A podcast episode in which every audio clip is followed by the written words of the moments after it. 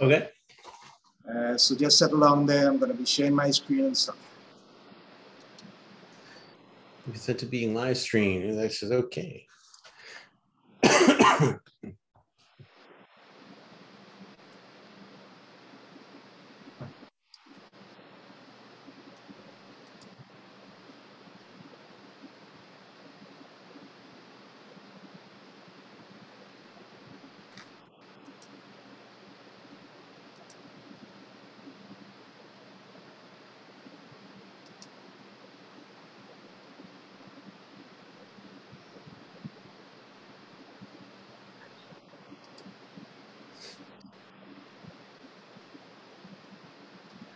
Good evening, people. Good evening. And this is Andy from Andy's Personal Development. We are in the breakout room, and our special guest on this program is none other than Mr. David Lewis. Mr. David Lewis is known as the Rogue Life Insurance Agent Expert, and there are many reasons why he is called by that name and we'll give him an opportunity very shortly to express himself and to tell you why he is called the Rogue Life Insurance Agent Expert. He has a legacy in the insurance industry and is a young man with a whole lot of heart and great potential. A very interesting and intriguing story of how he got into the industry He's associated with Finance Global. Podcast is Greed is Good and also Money Genics. So, I present to you on the breakout room this evening none other than Mr. David Lewis. How are you, David? I'm doing good. How are you doing, Andy? I'm doing fine. I'm doing fine. I'm doing fine. Thank so, you for uh, thank you for having me on. Yeah, thank you for being here, my friend. This is indeed a wonderful time, and I'm very happy to have you on at this time. So, tell me something, David. Yeah. What got you involved in the insurance industry? What it is that was the driving force that got you involved in the insurance industry? Wow. Um, that's a long story. How long we got? so, You're the man in the spotlight, bro. You just you so, Yeah. So uh, I think um,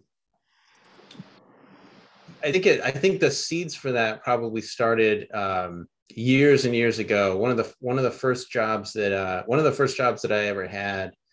Um, I worked for a large international um, uh, corporation that was uh, made a lot of different kind of glass products. Um, and they that there's at that time at the time that I was working with them there's there uh, they had just developed a uh, this was when fiber optics was new.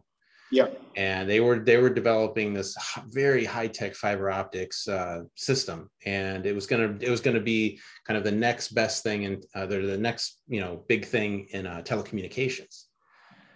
And so a lot of my coworkers, and I was very, very young at this time. I was, uh, I must, I, I was 20. I think I had just turned 21 when I started working for them. And uh, we, uh, a lot of my coworkers were were at least 10 years older than me. You know, there were some other young guys in there, but a lot of them were a lot older than me. And they sort of had, you know, at least I thought they had, uh, you know, a lot more knowledge about how to, you know, save money and stuff like that because they would talk a lot about putting money in their 401k plan and the company pushed it. i mean the company actually did push it because um, they you could buy stock in the company and they had some you know some sort of special plan that i at the time i knew nothing about. And so i was just talking to my friends about it like yeah we're everybody's like buying stock and they're getting rich and everybody's talking about how they're making money. Oh my god look at my 401k is awesome. And you know it wasn't it was something that you know they would they would occasionally they would talk about kind of on lunch break and stuff like that and, and the older people um, that were were getting closer to retirement they were really happy about it because they it was just a great time the economy was booming this was in the late 90s so if you eh, you know in, in the united states in 1999 uh, 1998, 1999. That was the run up in the tech boom, you know, and everybody, I mean, everybody loved the stock market. And uh, they, you know, the, then there was the, you know, the, the crash. And I can remember sitting, uh, a lot of us got laid off um, and, you know, we lost our job. And I, I can remember going out to, uh, uh, going out to a restaurant with a couple of my coworkers and sitting across we got got in the booth and we're sitting down and and you know we're drinking drinks and and you know just sort of trying to figure out like what like what just happened like what actually what just happened here you know? And because uh, it, it was in it was really it was just it, it was almost like we came in we came in one day it was like coming you know maybe it was like a monday or something i don't know the exact day but maybe was, you could come in one day and you and the boss says okay we got a meeting and they just call you into this room and they just start reading off your number right? Because you had a union number and everything. Okay everybody with this union number this union number see ya you're gone wow. right yeah. and it's that that's they just call you in a room they sit you down they say okay that from this number to this number uh we're sorry we gotta let you go. And so i'm sitting here in the restaurant i'm sitting across in the in the booth and uh, talking to to my friends and you know this this uh, one friend of mine she uh, you know she's talking about how she she's in she was in her 60s i think and she was getting pretty close to retirement. And she was telling me she, you know she was and she was in tears and everything. She's and i just remember just it's like burned into my brain. She said i can't retire. She said i i lost everything. Wow. And that was and that i didn't understand that. Um, at that time i just couldn't wrap my head around it because the company was doing well. Everybody was getting paid well. The company actually paid a wage that was higher than every other company every other business in the area. Um, every time we every time i asked anybody about how all this retirement stuff worked everybody said oh it's so easy everybody you know, it's you know you don't you, all you got to do is blah blah blah just put some money in there and everything is going to be fine and so to hear people talk within weeks have people talk about how their entire life was ruined. I thought this is scary, first of all, that that could happen. You know, like my life could be ruined in a matter of weeks or months. Uh, I'm not sure I want to do this, you know. And uh, and then of course the aftermath, you know. So I think that I think that um, I think that planted the seed for wanting to know more about how all the stock market worked and all that stuff because I didn't want to be on the receiving end of that and i that that was and i didn't have you know i didn't really get in a lot you know when you're in your early 20s you're not worried that much about retirement but people are always constantly when you're surrounded with people who are in their 40s and 50s and 60s and they're always they're talking about it you know so so you you get the information from them on your lunch break and you know you and at the time we were working 12 hour shifts so you spent a lot of time with your coworkers and um and so but i knew that at some point I was going to have to start doing that stuff myself. And I did not want to be on the receiving end. And I've never forgotten that lady. I've never forgotten her and, and the look on her face. And that, and I, I just, I think it was just burned into my brain, you know? Wow, wow, yeah. Wow. I mean, a person's whole life was destroyed. I mean, you can imagine like working 20, 30, 40 years and then turning and all of a sudden within months, it's gone. I just couldn't, I just couldn't understand that at that time. I just couldn't fathom how that could happen. Right. And uh, yeah, so hmm.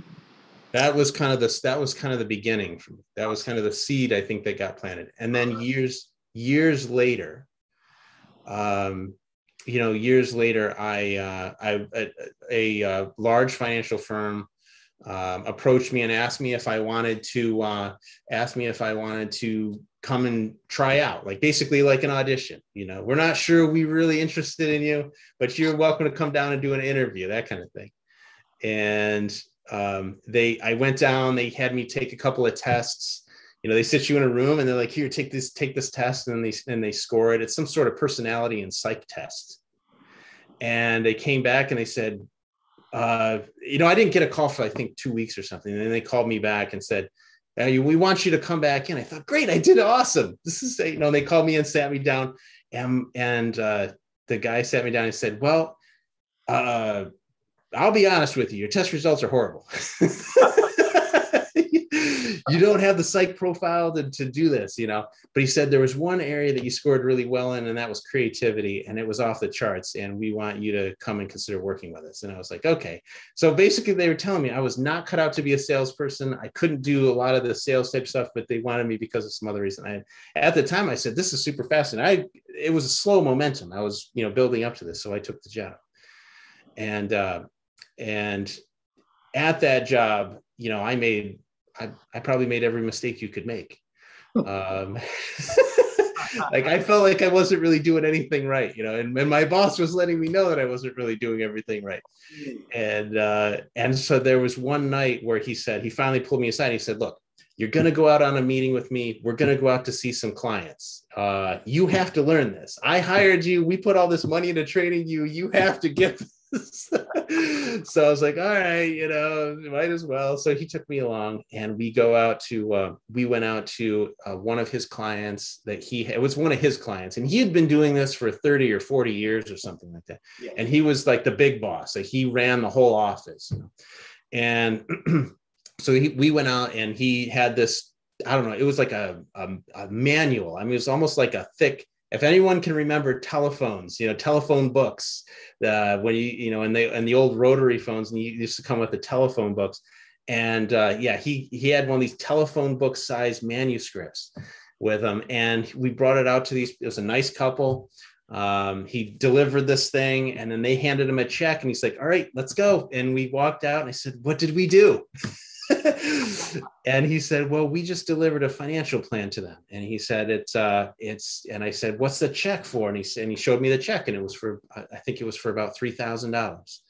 And he said, "Yeah." And he said, uh, um, "He said, and that's that's what you do." I he said, "I want you to be able to do that." I said, "Well, well, what is it? Like, what did we do?" I said, "That was a really thick plan that you just handed. Do they actually read all that?" And he looked at me, and I never forget his response. He looked at me and he said. Uh, he said, I have no idea.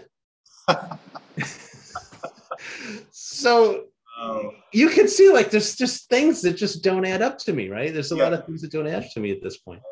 So, and we got back to the office, um, and this by this time it was w- after the office was basically closed, but he was still talking to me. And we were talking like inside baseball stuff and uh, we got back to the office and he's you know and he wants because he really, he's really trying to help me out and i'm just not doing very well. I'm not a company man. I'm not toeing the company line. I'm you know uh, and so i get in there and uh, he starts talking to me about um, you know he starts talking to me about you know the types of things that go into the financial plan that he just did for these people. Yeah, yeah. and i said you recommended mutual funds. You recommended this and that and then also. And i said do you i said that's I said, that sounds like a lot. Like I'm still young and I still don't get all of this stuff. I said, but I said, do you do any? I and I don't want to offend you or anything, but I mean, do you do all this stuff yourself? And he said, well, he said, you know, I invest in the company's 401k. Ooh. He said, but most of my money, probably 75, 80% of all of my savings, he said, I put into whole life insurance. Okay. That and, and I and I looked at it and I said, whole life insurance. They said, I mean, I'm familiar with the company's whole life product, uh, but uh, nobody talks about this, right? Nobody talks about uh, like I, am talking to. We've got stockbrokers that work in the office. We got investment advisors. We do have insurance agents, and that's where I started was insurance agent and a registered representative to sell investments. Yeah. I said, but like a lot of the guys don't. They don't talk a lot about whole life insurance. They talk about the mutual funds. They talk about stocks. They talk about you know, uh, everything except whole life insurance. He said, well, he said, I put it in whole life insurance because honestly, nobody actually knows what the stock market's going to do. And if I put my money in there, I sleep well at night. I, I'm willing to make money in the 401k, he said, but I sleep well at night. And that's when it really clicked for me. I mean, that's when I started really getting serious about it. I thought, if this guy who's been doing this for 30, 40 years his confidence eh, eh, eh, his confidence level. He can access any pretty much the, the firm was it's an it's an international firm. I mean it's a large financial firm. Yeah. he could access any investment he wants and he puts most of his money into whole life insurance. I need to know i need to become an expert in this. This is what i need to specialize. I need to know more about this. Right. And that's and that's what got me down the road. That's when i things started getting really serious. Wow, very intriguing, David. And you know, it brings me to another question. But before I, I get into that question, I'm, I'm real curious. Yeah. The name or, or the sobriquet or the addition to your name, the Rogue Life Insurance Agent Expert. How Yeah. did that come about? Was that because of your your your your ambition towards being successful or or the way in which you went about things or how did it happen? You know, that was that was a name that was given to me, basically. um, it's funny uh, that in retrospect, I can kind of see how it happened. At the time, I didn't really get it, and it was just something that just sort of, you know, something was given to me, and I just sort of ran with it.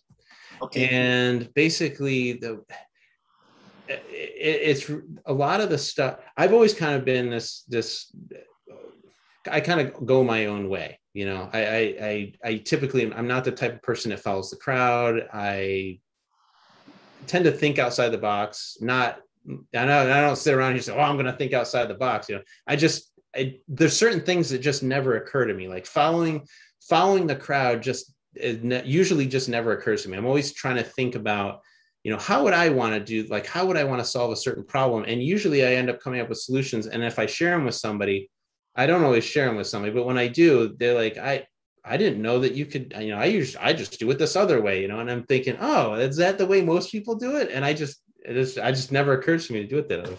So when I met, um, when I first met my wife, um, you know, there were certain things about her, you know, that that just really appealed to me.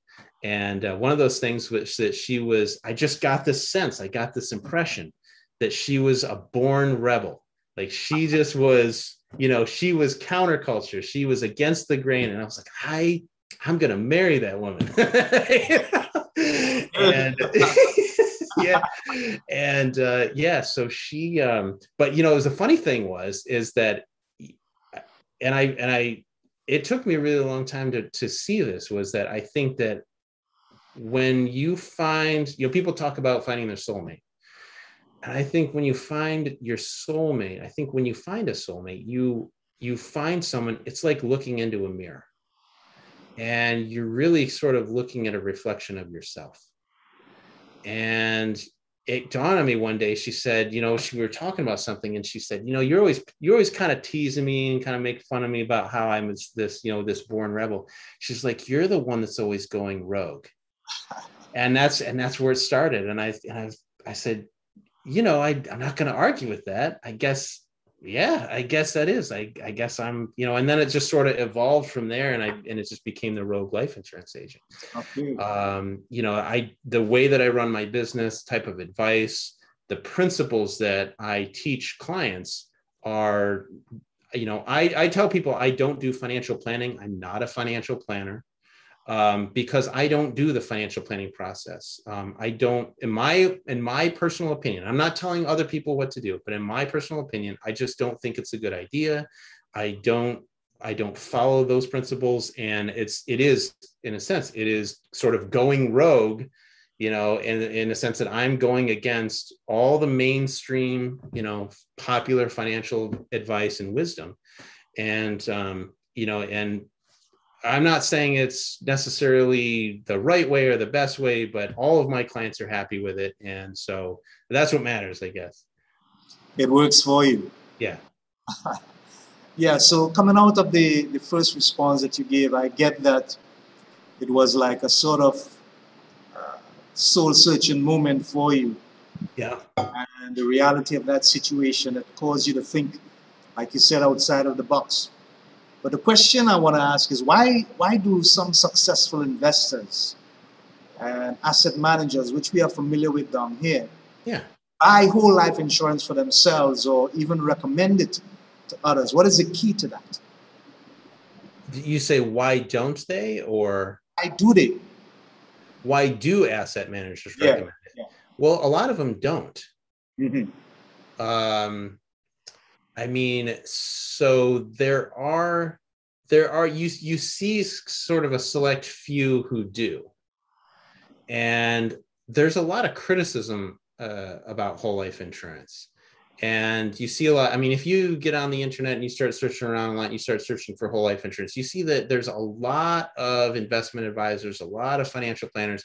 They have a lot of very negative things to say about it but then you see um, you, every once in a while you're going to run into you're going to run into these very strange anomalies um, like for example, I just recently I was reading an interview with uh, Michael Milken, and if people know who Michael Milken is, one of the most famous bond investors who's ever lived. In the 1980s, I think his income was something like 500 million dollars. Okay. That was his income, not his net worth. That was his income. And that was in the 80s, right? This guy knows bonds. He knows bond investments. He's an expert investor in this interview, he was he was um, he was uh, talking to the CEO of one of um, the largest mutual life insurance companies in the United States.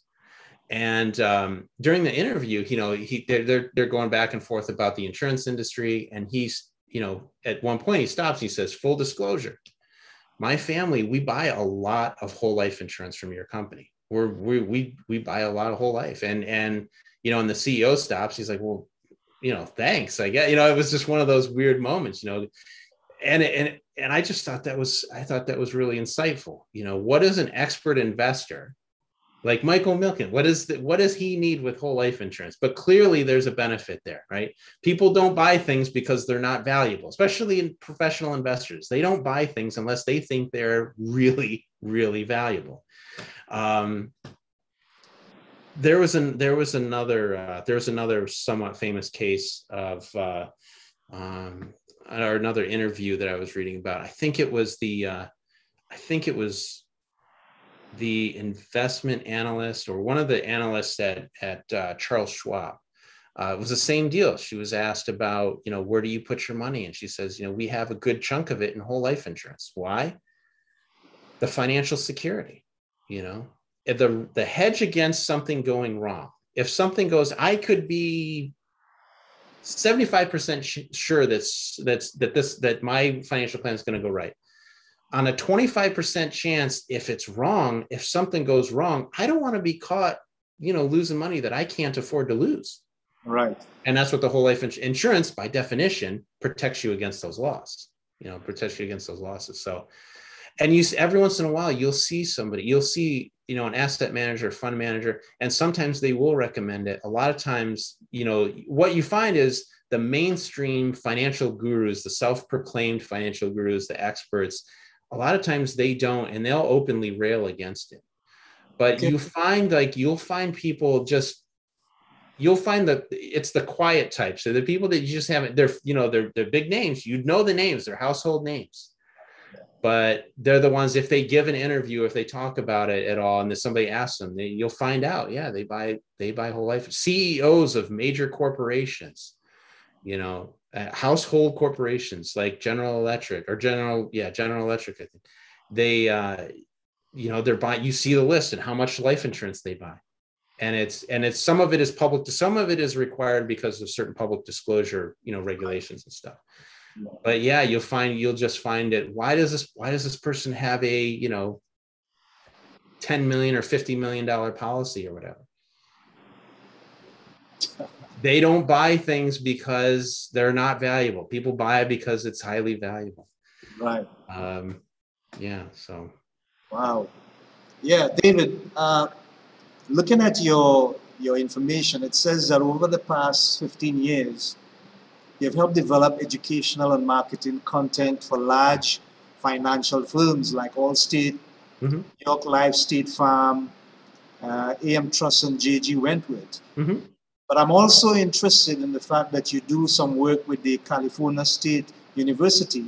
Yeah. Uh, you teach essays on human life value and life insurance as part of this expository writing and reading course.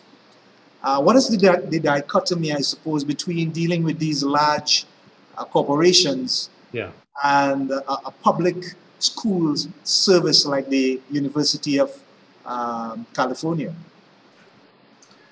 Yeah, so that's that's really interesting. So um, so yeah, so so Cal, so the so the university um, the university approached me and they had this um, they had this uh, course that they were trying to work out and you know they asked me if they could use my material on life insurance and specifically they wanted to use some some stuff that i had written about uh, a concept in the insurance industry called human life value.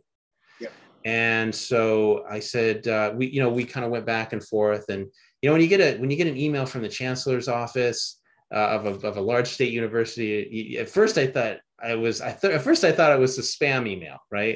yeah, they're not, you know, yeah, they're yeah. not contacting me. Come on, they're not contacting me. And uh, no, and then I got talking back and forth, and and and yeah, they did. So right. and they decided, you you know, she, she had said that uh, we're putting together a course. We'd like to use some material, um, and I, you know, you have to go through certain approval process and give them an okay to do that. Um, with large firms the, the content stuff that i've done with large firms is a lot of it's been kind of through the back door kind of thing you know they wanted help developing client educational material or marketing content and it needed to be you know somebody that knew the insurance business and knew how the products worked and stuff like that. So with them um, it's a whole different story. Like they are I don't want to say that I don't want to say that financial firms aren't aren't interested in um, quality or paying uh, you know a good price for things. But with an educational institution their their focus is obviously on education right? And and anytime you can anytime you can do a anytime you can do something with an educational institution and and the and the quality of the material is good you know i think that you've got you do have now there's a lot of problems with with colleges that you know i don't want to go into in this in this uh, podcast but um i think if you've got a good teacher and they're willing to and they're and they're and that is the focus and you know when you're talking about um, a college you know presumably that they're interested primarily in education yeah. I like that work. I like being able to do stuff like that as long as I know that my material is going to be used for that purpose and it's going to be, you know, it's going to be basically that it's going to be used for good and not for evil. you know, um, I, I like the idea of being able to um, be able to influence and educate young minds right. Uh, because i want those ideas. I mean a big part of what i do yes i run a business um, i'm an insurance agent so i sell life insurance. I do custom life insurance plans and stuff like that and that's the business side.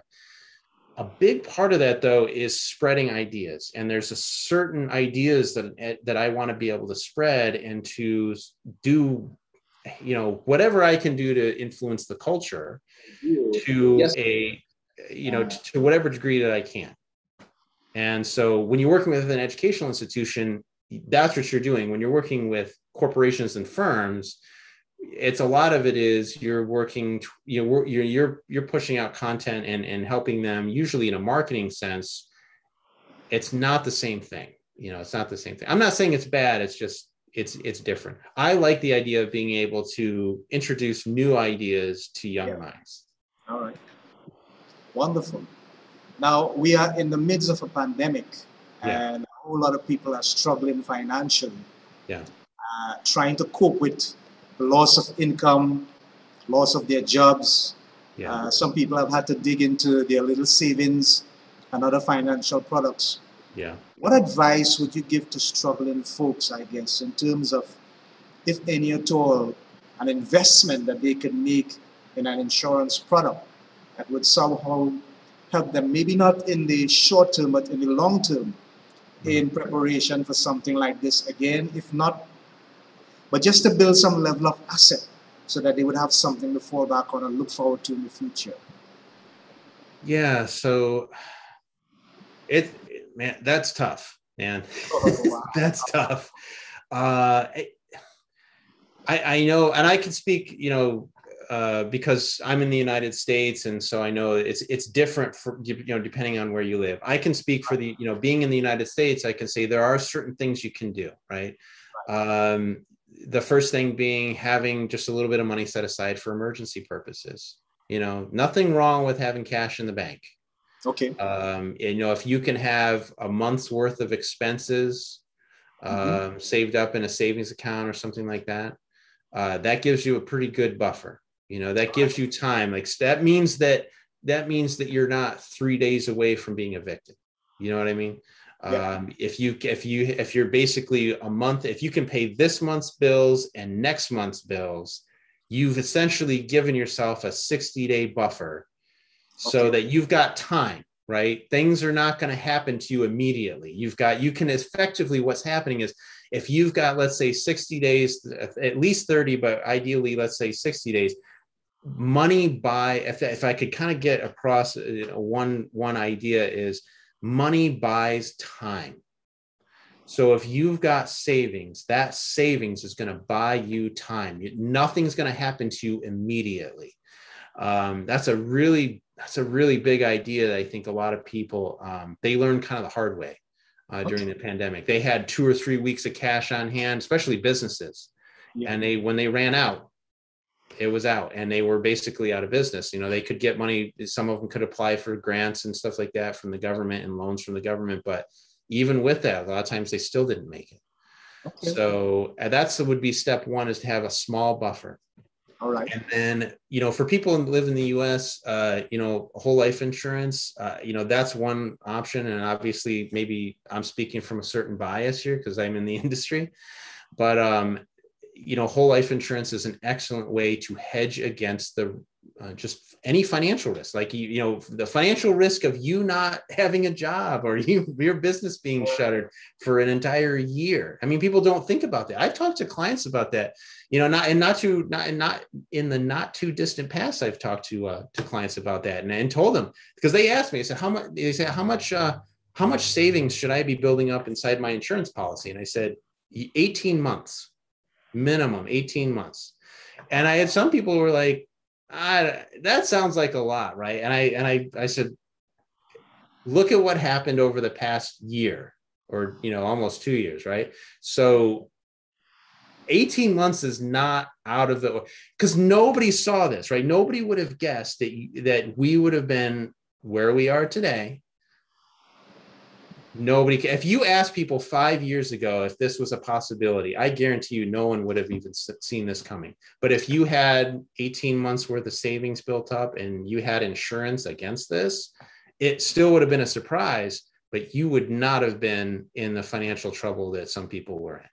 So having that and specifically in insurance because if you i mean if you look at um, if you look at uh, you know a lot of the investments that you can make look at what those investments have done. Um, you know, there was a severe stock market crash in the in the uh, the United States, and that was when people needed money. The market crashed at the wrong time, you know, because people needed it. People needed. It. I mean, that's about when people started being told, "We're not going to work." You know, this is going to happen. Your business, you're not allowed to operate. So that's when people needed money. And you do not want to cash out your investments when they just went through a 20 plus percent decline. That right. doesn't help you. Yeah. that doesn't help you at all. Exactly. You know, you want to be able to keep, I mean, there's this thing in financial planning that says, you know, if the stock market crashes, just ride it out because it'll come back. And generally speaking, that's true. But what do you do in the meantime? What do you do while it's what what what do you do when you need money while it's recovering? Yeah. That's what insurance is for. That's right. what the whole life insurance is for. That's okay. what it does. All right. Great. You mentioned that you are not really into financial planning earlier. Yeah. And um, I'm thinking, is it is it something that most business owners don't look into either in terms of a, a financial advisor? Um, and if so, what do they do instead? What do they use otherwise? So I think that um, I think that there's it depends on the business owner. I've known business owners that do seek out financial planning. Um, I I don't know that it helps them from what I from what I see. I don't know that it helps them, and and for a couple of different reasons. The and again, this is my own personal opinion uh, what I see from the financial planning industry is I see a very author- like top down sort of authoritarian approach to financial planning. It's very much a do this, not that type of advice. Right. And it's um it's a it's a business model the, the the financial world the financial industry largely still operates on a business model where it creates dependency so if you're seeking financial advice you there's a very very good chance that you are going to end up in a position where you're dependent where you're increasingly dependent on an investment advisor a financial planner of some kind and the more money you sort of hand over and the more control over your money that you cede over to somebody else, the more dependent you become on them. And I just, I, I fundamentally disagree with that. I believe in a, in a, in a, in a financial model where you have an increasing amount of control over your money. And again, that's one reason why I am in the life insurance business and why I advocate for whole life insurance because if you own a policy, if you own a whole life policy, for example, you are literally the policy owner. You have the final authority on what happens to all the money that you put in that policy. The insurance company, while they hold the money for you, yes, they're going to make investments and so on, but you can call them at any time and say, you know what, I want my money back right now. And they have to give it to you. There's no ifs, ands, or buts. And you, it's a contract. It's a private contract between you and the insurance company. It's not a tax loophole. It's not um, you're, it's not a, it's not a government favor. It's not a government tax favor of any kind. It is a contractual arrangement where you are guaranteed a certain sum of money, no matter what. And you, as a policy owner, you own you literally own the contract. In fact, the way that in the United States, the way it works is if you buy a life insurance policy from a mutual insurance company, that policy gives you ownership. It gives you ownership rights in the company. You can vote on the board of directors. You can you have ownership in the policy and you can direct the cash values like you can borrow them out, you can cash them out, you can tell the insurance company, you know, how much premium you're going to pay and so on. You have a lot of control of your money. And that's the that's the sort of thing that I believe in is in a situation where you have an increasing amount of control over your money and your finances and that you're become uh, you work towards financial independence and really financial you're building financial security by doing that as opposed to becoming more dependent on someone else. I hear you. Very intriguing my friend okay so we're to take about a minute break and we're gonna have a little musical interlude and I'll just check on YouTube and Facebook and see if there are any comments or questions for you. We'll be back shortly, David. Yeah, take a drink. Yeah. Take a deep breath. Get some fresh air. Hang in there, buddy.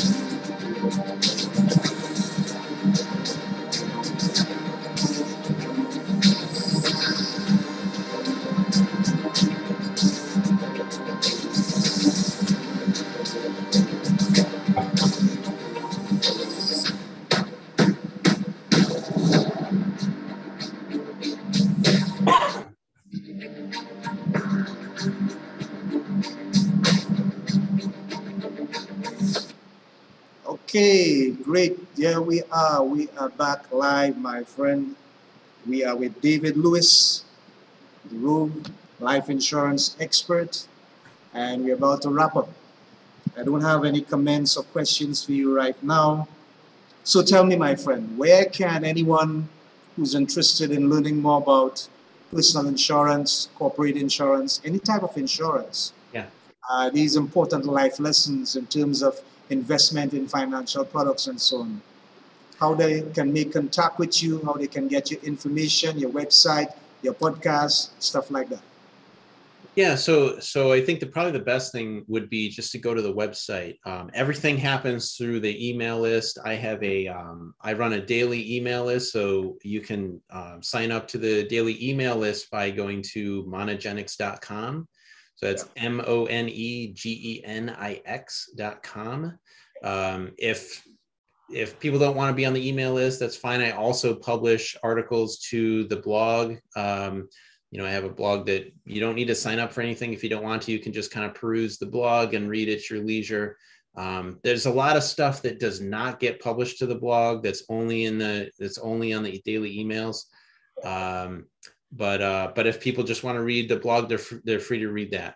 It, I can say if people do want to join, um, I you know once you join um, the email list, uh, uh, you uh, you can download um, a there's a free report called why successful businesses fail.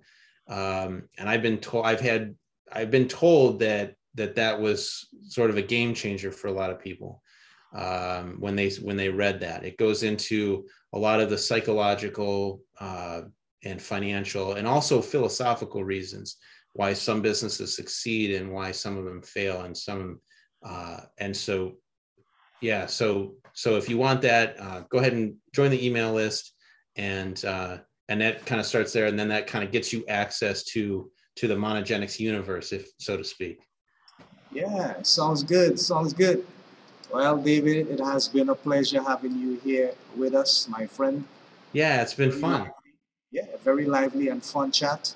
Quite intriguing, some stuff from your background and uh, the information you share with the people that you're currently working with. And are there any parting words that you'd like to say to our people at this time? uh you know only that i i guess you know i i guess whatever it is that you do um you know whatever it is that you do in life um you know and, and i know there's a lot of people who you know will they won't be interested in anything that i have to say I, i'm just hoping that uh whether you love me or hate me and whether you like what i have to say or not you know i hope that at the very least you know that you learn something Okay. and that you know my again my goal is to spread the ideas and to help people just live better lives be Yeah. and build help them build more financial security in their life Excellent. Thank you very much. Well, there you have it. Our special guest, Mr. David Lewis, the Rogue Life Insurance expert. Please join us on Saturday. That's Saturday, this Saturday coming, the 28th of August at 5 p.m. on the breakout room. We'll have Mr. Dave Turner. Dave Turner is dealing with the ascendancy of the nation of Israel and its uh, closeness as it is assigned as a special nation to God, and the proof that God exists as a result of the existence of this nation still upon the earth. That's at 5 p.m. our time, right here on the breakout room. So for now, we're saying God bless, Godspeed, stay safe, and until we see